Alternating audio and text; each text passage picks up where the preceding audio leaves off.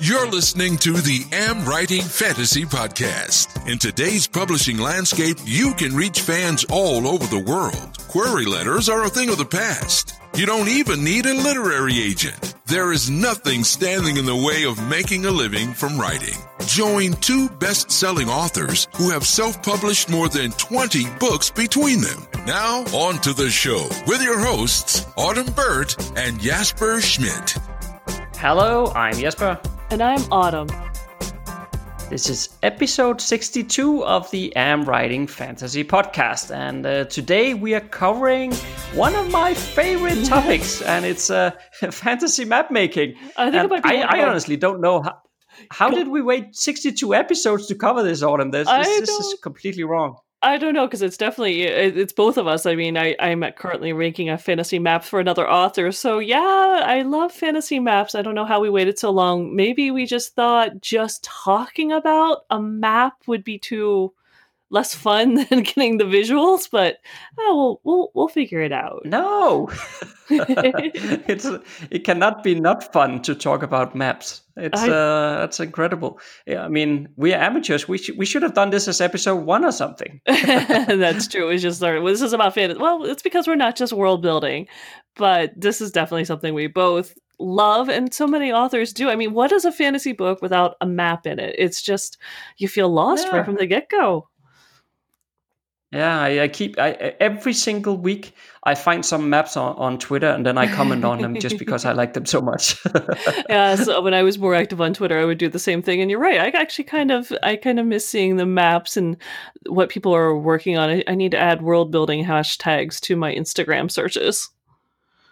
Yeah, yeah, indeed. I mean, I don't care if the, if those Twitter images are like uh, somebody made it out of crayon or whatever. I don't care. I, I just the, the fact that it's a map. I love a map. I don't Yes. care what it looks like. Yeah, I mean, I went for my uh, last book where I was creating a map, my newest world that I was making. I actually only did it in black and white, which I mean, I almost always color my map, so I was very surprised myself. But there's nothing, you know, it's sometimes fun just to have the shading and keep it simple, and it does look better in the book. It's very crisp. Yeah, yeah. It, the, the color does make it better, to be honest. But but black and white can be quite cool. Yeah. Well, I, I, it Yeah. was uh, yeah, it needed to get done, and it was still it was fun. I mean, I just recently found discovered cartography brushes for Photoshop, and yeah, Oh, nice. oh no, it's so bad. it's so much fun to, to have so much ease of creating maps. So yeah, it's it's what we do. Right. But that's not where we're going to start. We have so much other stuff been going on the last week, haven't? I know even in your life you've got some stuff going on. Yeah, well, i well, I think in general things have been going quite well. Um, on the on the work side of things, I'm about halfway through the plotting book one for our new series, Oh, nice. so I'm very pleased with that. So it, it's it's going uh, it's going to be so much fun to write that novel. I'm really looking forward to it. Yeah. Um, but other than that, it's also been a pretty well, pretty busy weekend last weekend, but also the last couple of weekends because, uh, well, this weekend we just uh, came out of uh, one of my son's classmates had a birthday party, uh, so he was at that, and my older son was at the cinema cinema together with my wife, and uh, and we also had somebody who came to look at the house. Uh, I, I mentioned before, I think, on the podcast that we we've been trying to sell the house for a long while now. Yeah. So uh, but things are been, moving. uh, Maybe. yeah, well, there- there's been a bit of an uptake in in people looking now. At least we've had three different couples uh, looking over the last couple, well, two weeks probably. Uh, last weekend, this weekend, maybe the weekend even before that, I don't remember. But the last couple of weeks have been a bit of an uptake. Um, one of them was like uh, this uh, younger couple Yeah. and when they were here looking at the house, I, I, already, I already said to my wife because they really liked the house, mm-hmm. and, and then they had to go and had a meeting with the bank, of, obviously. And I said to my wife, you know, these guys, these, they don't have the money to buy this. No, no. I mean, it, it's our house is only like um, what is it from 2005? Okay. Something you know, it's it's a pretty new house, so uh, it's not cheap. so if you're really young, as you you, don't, you can't afford it. So Oh. and yeah, lo and behold, they came back and uh, okay, it's about eight hundred thousand Danish crowns too expensive. So that's like hundred k yeah, US dollars. Oh, yikes. So it's like you're you're just you're way off, you know. Um, and then there was another couple looking. Uh, they looked at three different houses here in, in our area. hmm Um, they actually ended up bidding on one of the other ones, but they bid like what's probably equivalent to 40, 50 K dollars below the price that it was offered for. So, yeah, the real estate agent just told me, you know, I, I just told them, then, then I, I'm not even gonna tell the the you know the house owner your bid because this is ridiculous. Oh, wow. No, you can't bid 50k below the. I mean, come on, it's it's not serious, right? Yeah, that that's Um, really asking so- for a bargain. Ah, I mean, come on, it's it's ridiculous. So so that never happened. So they went away, and then this weekend, uh, just a couple of days ago, there was another couple in the mid thirties who came to look at our house, and they looked at one more house as well, uh, just down the street that is also for sale. Uh, so they really like the house. Um, So they they needed, and they they have a good, uh, uh, you know, financial financial. They are they're doing well enough. so. Uh, we'll see what what happens. It's it's only been like one workday since they were here, right? So I don't know yet. Okay. We'll see what happens, but but I don't know. I mean, why is it that people go out and, and do like house shopping without checking with the bank first how much they can afford? I just don't understand. No, I mean the, the times I've bought houses, we have always gone and gotten a pre-approval and had like a limit Yeah. and just kind of known what we were looking for. But I don't know, maybe that one young couple was really, you know, maybe this is their first time and they hadn't really figured that out yet. No, but isn't it like common sense that you know if you want to buy a house, maybe you need to check with the bank how much you can afford? I mean, uh, it's it's just you you know they're wasting their own time driving around, uh, also probably getting excited about somehow. Yeah, we Mhm. want to buy that house and whatnot, right? But they're also wasting our time that we have to leave the house and they have to see it and all that, and then it's just all for nothing, right? It's, Yeah. I don't know. Well, It's just weird to me. I'm I don't know. Uh, what's common sense for some people might be a, a learning experience for someone else. Yeah, maybe. Maybe. But okay, I guess I shouldn't be complaining. At least somebody's uh, uh, interesting in, in seeing the house, so, so that that's of course good. But uh, maybe some someday maybe it'll lead into an actual sale. But uh, it's it's tough. It's yeah, it is tough. It's still early in the spring, so you'll, uh, you know, to me, spring is always when house sales and stuff really start moving. So it's to me, it's a good sign that you have people interested early spring. So that's a good thing. It's a good sign, yeah. I'm Yeah. trying not to be too pessimistic, but but keep in mind that we've had the house for sale for more than a year now, right? So we've been through a spring already. Oh, yeah. But it was a bad spring. This will Uh, be. but- This is the one. 2020 is. yeah, maybe, maybe. Yeah. 2020 is the right spring. That's right. I like that. I hope so. So that's that'll be a good sign. Yeah. How about you? Oh, well, you know, I moved into our little uh, cabin in the woods that we're fixing up um, as part of our rental agreement. So that's really exciting, except it is Vermont and it is winter, uh, not quite spring. And part of what we're doing is Oh. a little addition on the back. And that is, um, it's really fun to have to do some earth moving and groundwork.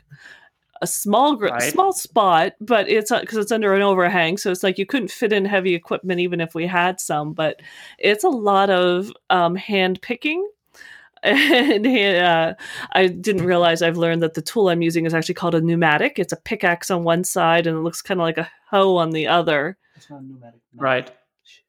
A but what uh, write writing you know writers hands they don't like manual labor like that do they? No, my um, yeah, my right wrist is a little sore and tired and so uh yeah it's not exactly i'm not writing right now but i have to say I, I the keyboard it's much easier to type but so far i have to say Right. considering my hands usually get really sore like if i do woodworking and things so i'm i'm not displeased that it's going well and i learned that some of those common phrases like pick away at things I think that came from pickaxing. You just kind of take little chunks, not big chunks, but it's Oh, going. It's no. all the groundwork's almost. It's like ninety two percent done. So this week. Oh, that's hopefully, yeah. Well, this week we'll hopefully be actually putting in the floor, uh, and then building the walls. And you know, once you got that pretty much framed in and put in the insulation, it's starting to feel like you know you're. It's amazing how fast a building, especially just a one room, can go up.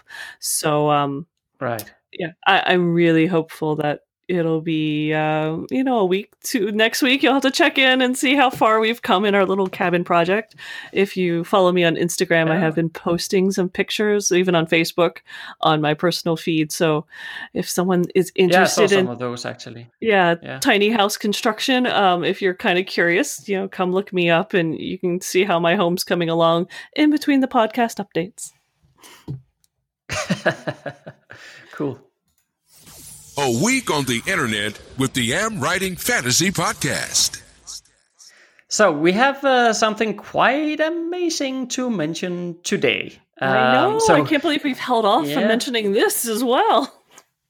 No, I, I, guess to be honest, like we talked about before we started recording, we should probably have mentioned it a bit earlier as well because it's just a bit down to the wire here. But if you are listening to this uh, podcast episode on the day that it, it airs, then it will be the 2nd of March. Mm-hmm. And that means that we have, for the first time in six months now, we have our premium writing course open for enrollment. Yay! This is a big course. So it's, and we only do this twice a year. So it's so exciting when we open it up to new students. And it's exciting to see the new students too.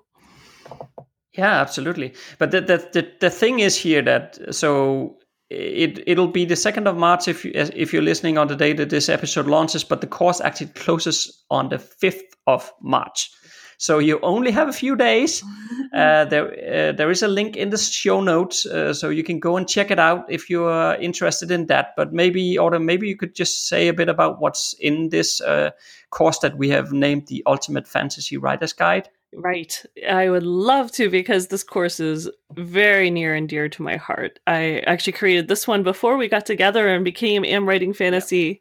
So this was this course I created it because well one because I had a horrible time um, with some in-person courses I took ages ago and I remember English class that were so boring and so many of these things they tell you these adages and they don't really get into the in depth or the one course i took was all on mem you know it was uh, open to all these other genres memoirs and blah blah blah and it really didn't help me with fantasy writing and that's what i wanted to learn.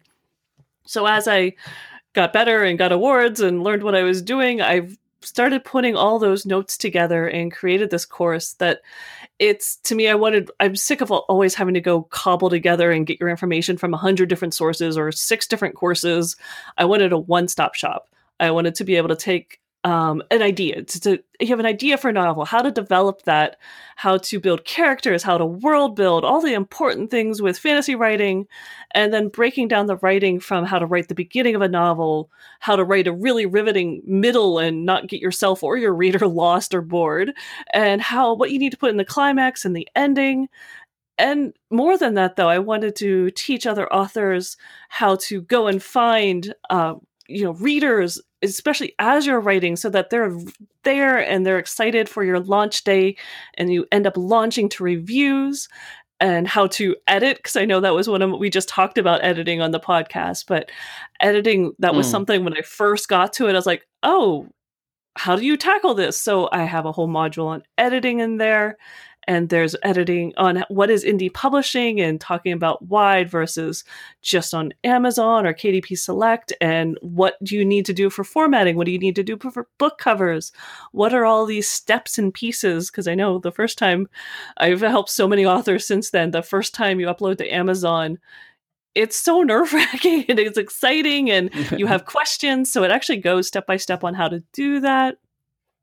And then the last module is how to go and build an author platform and, and brand. I mean, literally, I wanted this to be everything from your first novel idea to building your author career business all in one class. So it's a pretty, it, I, I know when I first told people this is what I wanted to do, they're like, wow, whoa, how are you going to do that? And hey, 12 modules, I did it.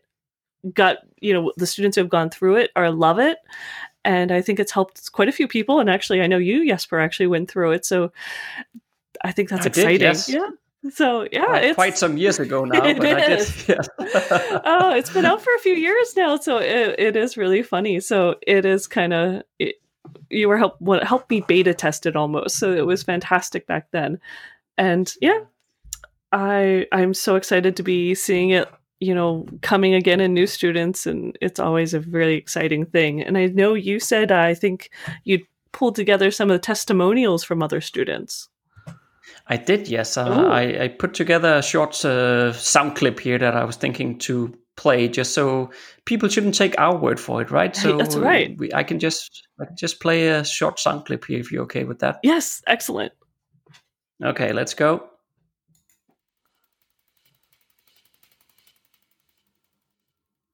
Hi everyone, I'm Catherine. I'm currently working my way through the Ultimate Fantasy Writer's Guide, and I've been finding it very helpful. One of my main problems has been plotting. I had a very hard time getting my plot to go through and have continuity. After going through the workshops for the plotting section, I have now got a full plot and have begun writing. It has been very helpful for me, and I'm sure you will find it very helpful too. Thanks.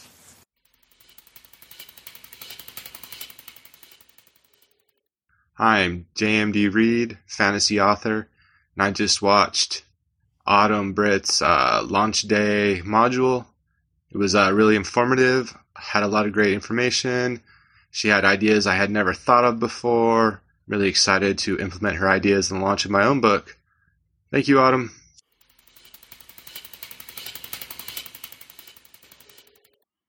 I highly recommend the Ultimate Fantasy Writer's Guide because it's one of the best programs I've ever seen. It not only covers pretty much everything about writing from start to finish, including fan bases and staying confident and everything, it also has things like languages and naming your characters based on that. And it has map making. It is just so excellent.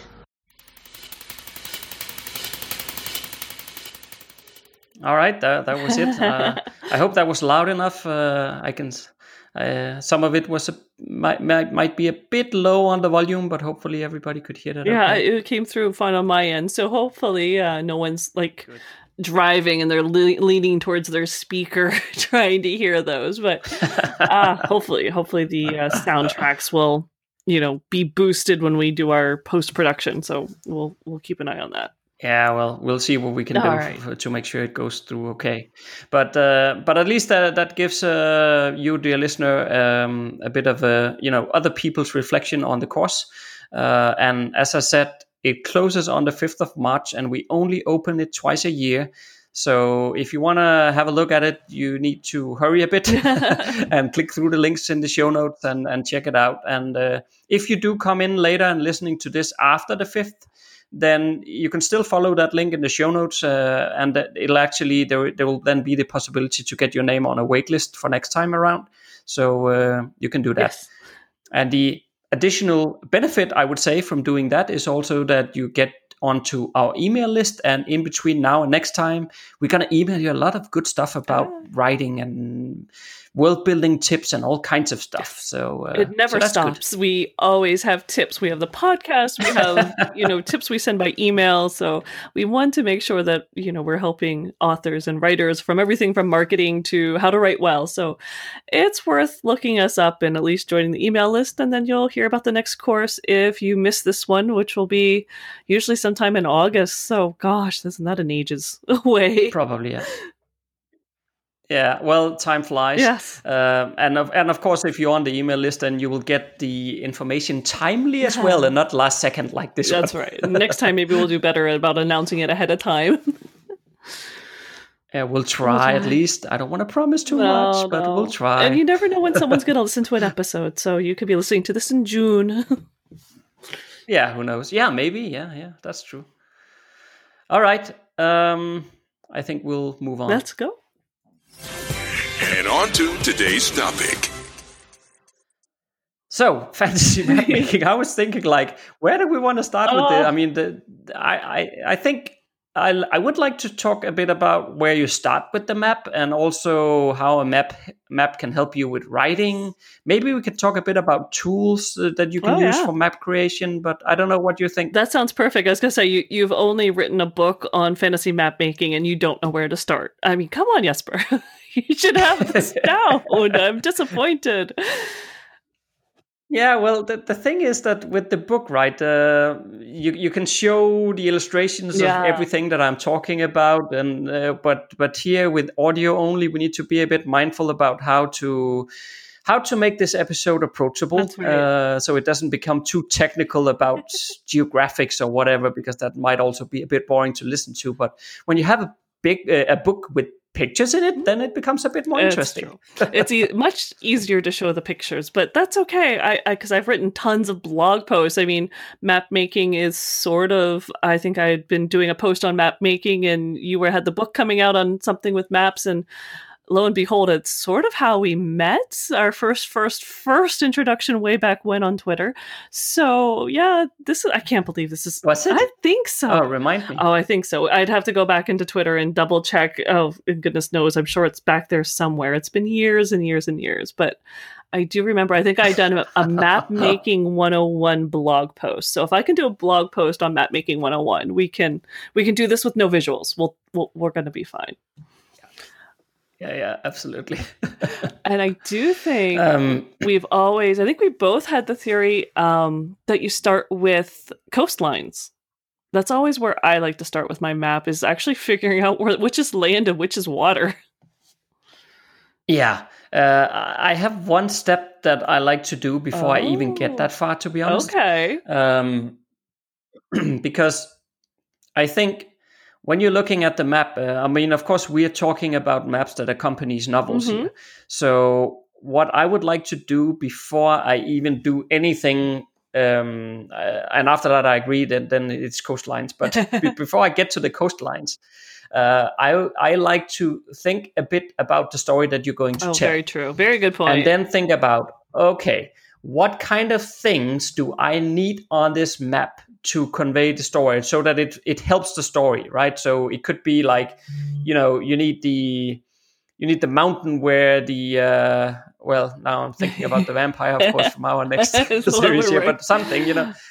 yeah you need the the grave site for the vampire on a mountain. Okay so i need a mountain. Right. uh, uh, or I need a magical tower, Mhm. or uh, you know, I need a capital city from where the main character comes from, or whatever it might be. But but so I like to write down like a like a list of okay, here are the things that I definitely need on that, no, map, it's very true. just so that I can reference it. Yes, I think even like even when you don't realize that you're already creating your world and a map in your mind, you really are as you start thinking of your story. You think about where the main character, you know, where does the story start? Uh, that's a, obviously a really good place to maybe start thinking about where your map is, you know, and then you think about where does the character go and the big events, and you start. You're right. You start saying, well, uh, I know with my first book, they started in a seaside town, and then we needed a big city, and then we're going to go across a, a big dangerous water and so they're going to go to a desert so you start making that list of these are the kind of areas that i want my story things i want to happen in my story and places i want my characters to go to. And very quickly you start coming up with a map and to scale it back because the map i have to create this week for another author is only one city but it's still an entire story. So you still do the same thing of oh, in this city what are the places they're going to go to? The taverns, the castle, the palace, the docks, the slums, you're going to start mapping out those areas of that you're going to need to create the story you're writing. Mm, yeah, and and that's exactly where I wanted to go uh, when it comes to how does maps actually help with writing because uh, one thing is that once you start mapping out things, you start thinking of other things that, you- that you didn't add, and, and you can sort of use that as inspiration, which is quite nice.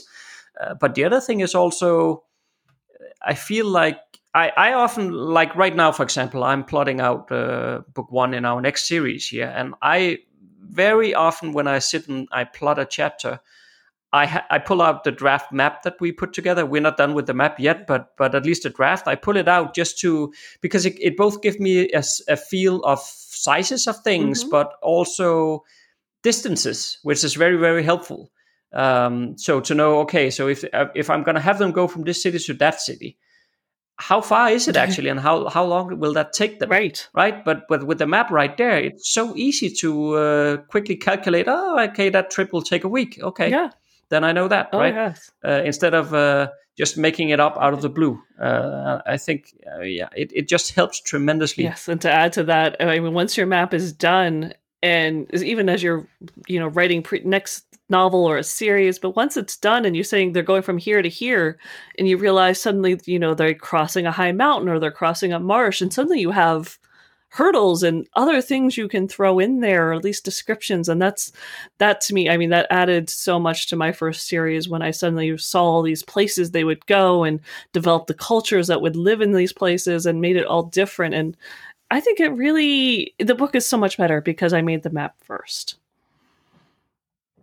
yeah yeah i agree and and and the other thing is that uh, well maybe to quote the uh, best-selling fantasy writer Brandon Sanderson, right? But he said at some point that the hallmark of epic fantasy is immersion. Yes. Uh, and that I fully agree with. Uh, the immersion is what makes a difference.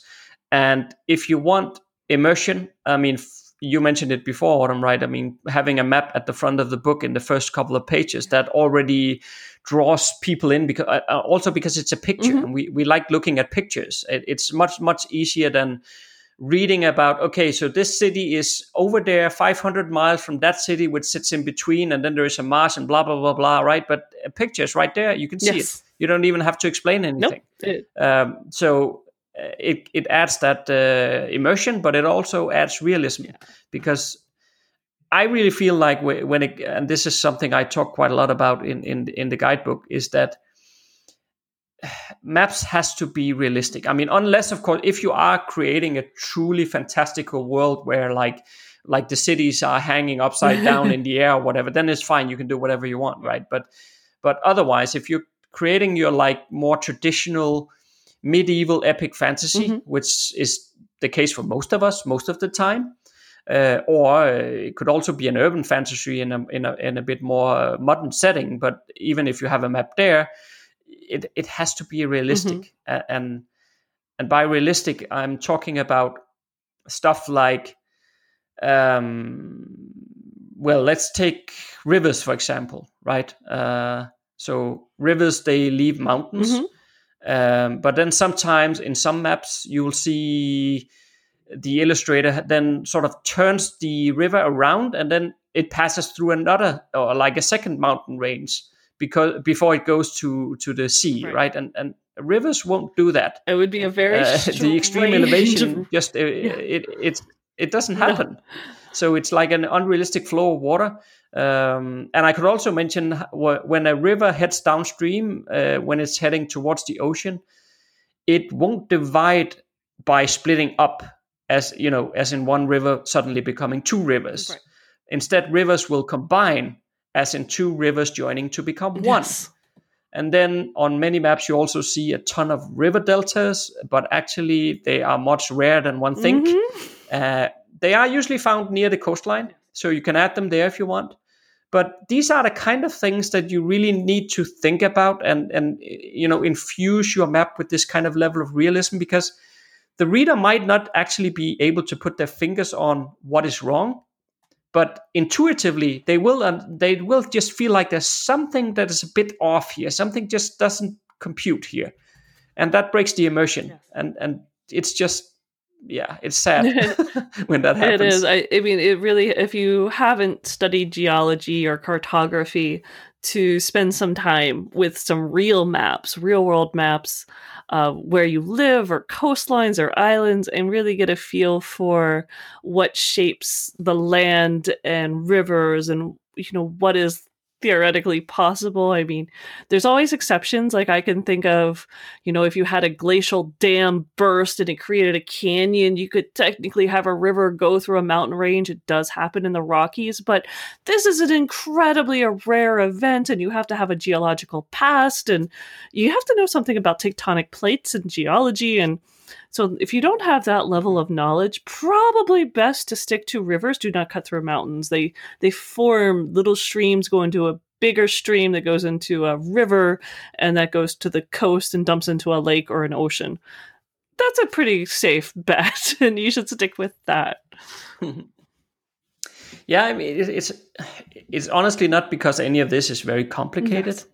Uh, you you just sort of need to get the basics there, and uh, uh, but but the other thing about uh, the geographical things of it is also especially when it comes to why I don't know why we're talking so much about water, but but there you go.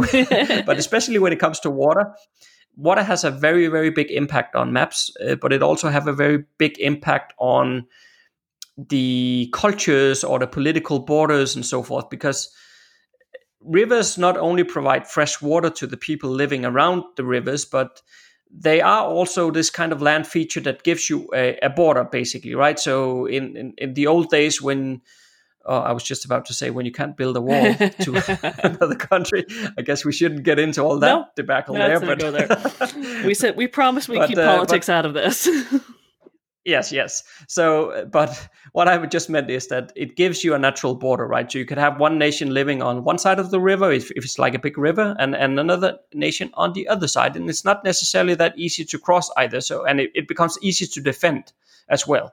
So it gives you sort of the lay of the lands with the different nations or kingdoms and so forth, and, and where it makes sense that they would uh, have their borders. Right. The same thing with the mountains, yes. right? They also give you natural borders. So I was just about to say, use, yes, mountains are yeah. these natural features, whether they're rivers, marshes, um, places you can't cross, mountains, they're wonderful borders to help develop your nations.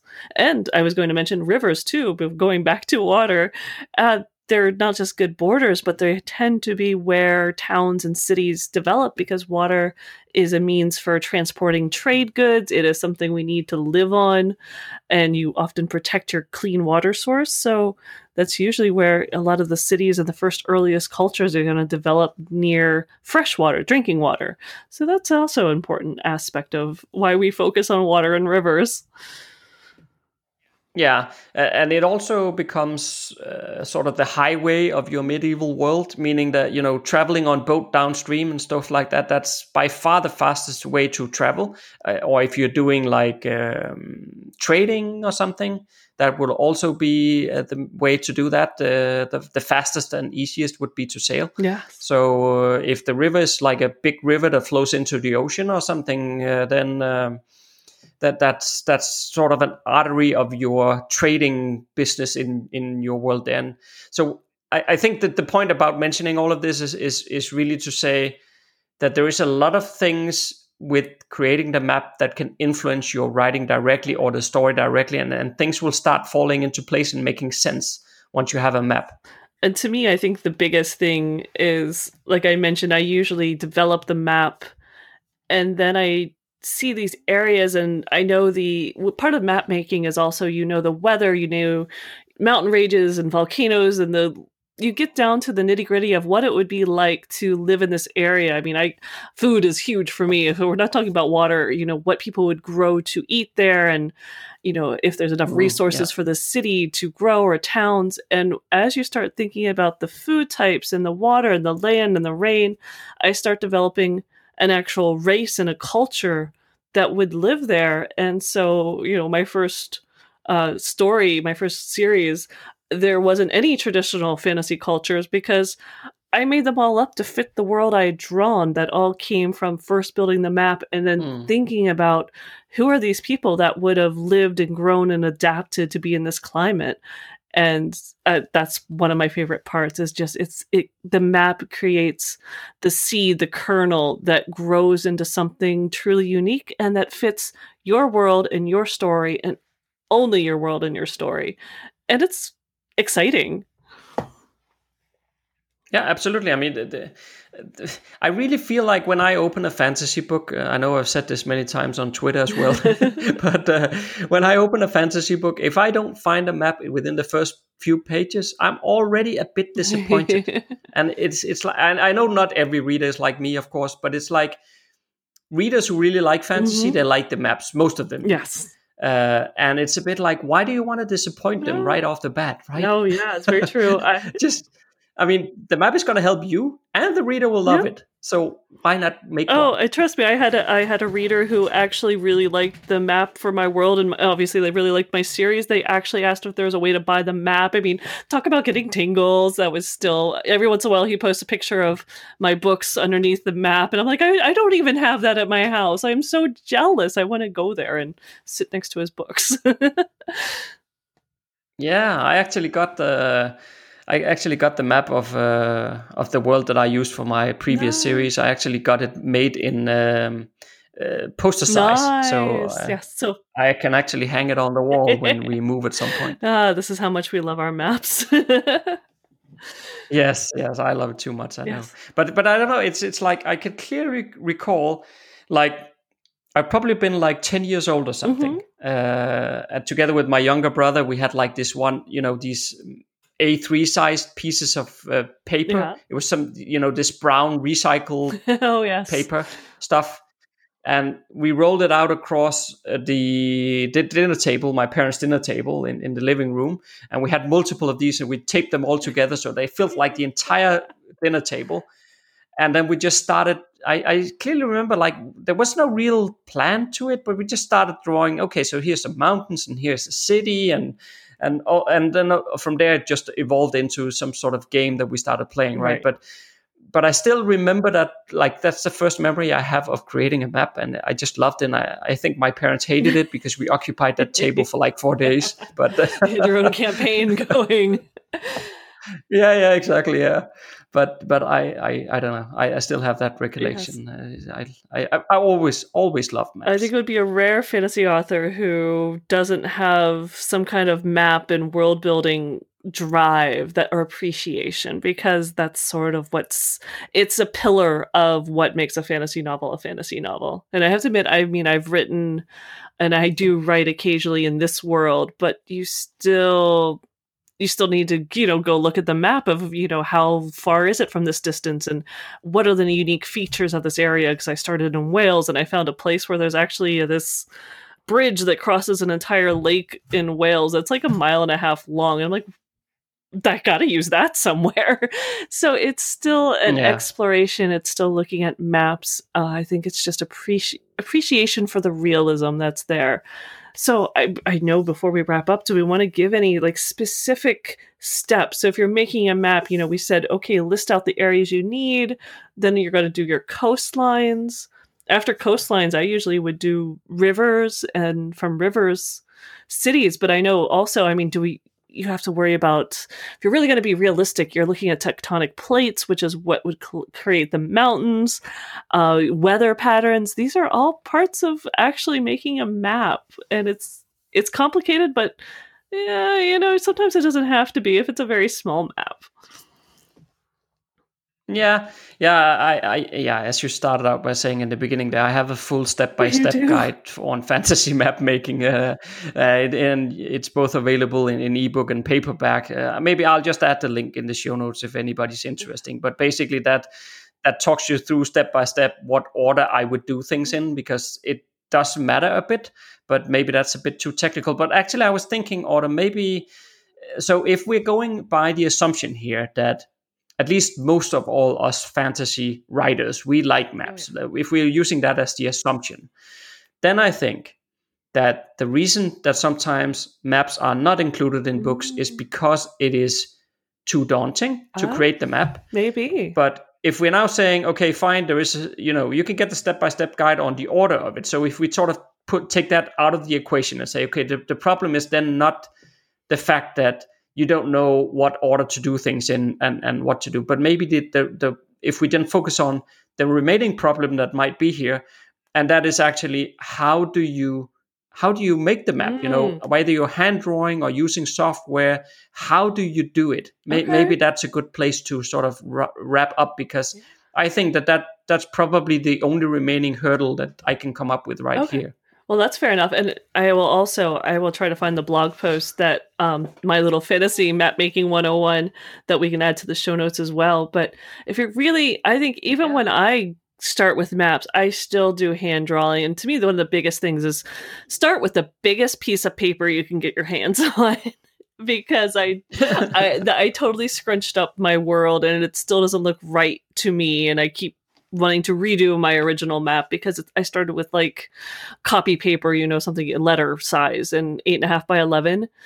if you write hmm. draw really small, but you know, go to the art store and buy yourself a poster size sheet of paper and and start with that. Even if it's going, even if you're not an artist, um, it's just grab a pencil. I recommend pencil. I I like being able to erase, but start with that and start with drawing. You know that for you know put a dot. This is where your book starts.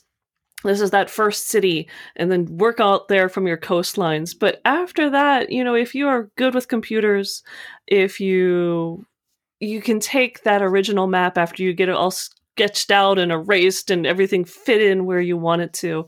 And you can do that online, or you can take that and hire uh, an artist to do it and they they're still going to say hey you know you can describe it to me just like you can describe it to your readers but a visual is so important no matter how rough and how horrible you think it looks it really helps to have something scribbled out on paper to outline what it is you're hoping to see in your finished product and there's some great programs out there. There's a cartography programs. There's some uh, people who do role playing games. There's some great things that you can make some half decent maps that are out there. And of course, you know, I like to put all of mine in Photoshop because I'm just I just love Photoshop so much. Because you're the wizard. I have definitely grown to be very fond of the program, but it's not the only one out there. There's some other great programs too, so you should learn to. Yeah, I can just mention yeah, a few here you for have people. Some good ones so, uh, Fractal Mapper oh, yeah. is one. There's GIMP.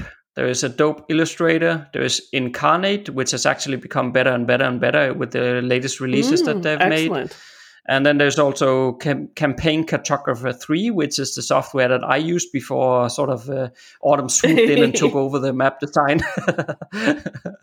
but uh, yeah, there's there's quite a lot of options out there. Some of them are easy to use, some of mm-hmm. them are more complicated. I mean, Campaign Cartographer, Cartographer 3, Jesus, that's hard to say. Um, that that one is a bit complicated to you. It, it has a steep learning curve. Yeah. Uh, but again, I mean, go to our YouTube channel, and there is actually a again a step by step. I like those step by step things. Yeah.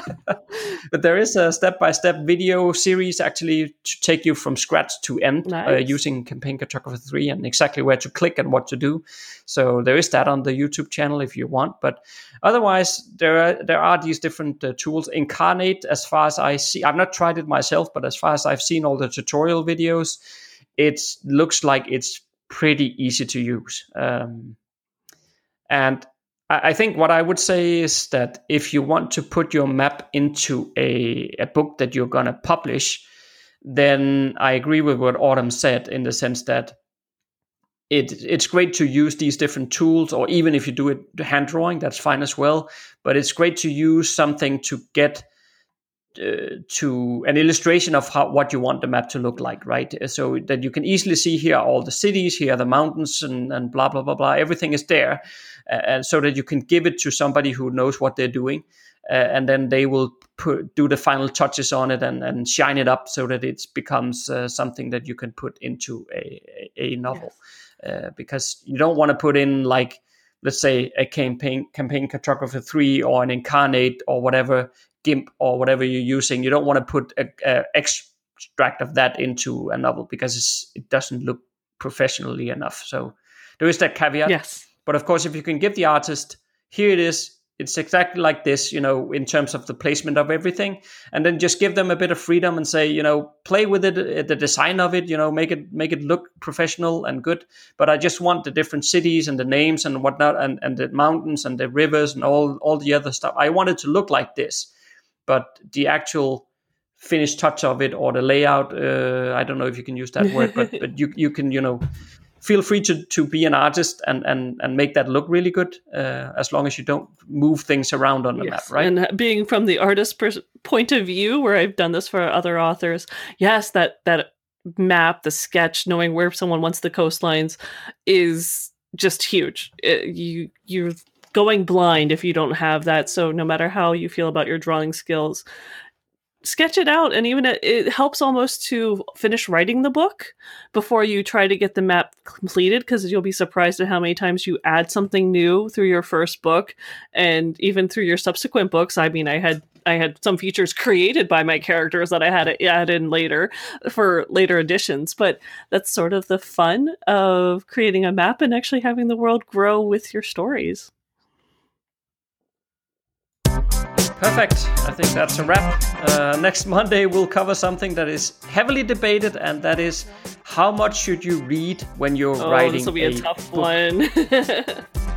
yes. I if you so. like what you just heard, there's a few things you can do to support the Am Writing Fantasy Podcast. Please tell a fellow author about the show and visit us at Apple Podcast and leave a rating and review. You can also join Autumn and Jesper on patreon.com slash amwritingfantasy. For as little as a dollar a month, you'll get awesome rewards and keep the Am Writing Fantasy podcast going. Stay safe out there and see you next Monday.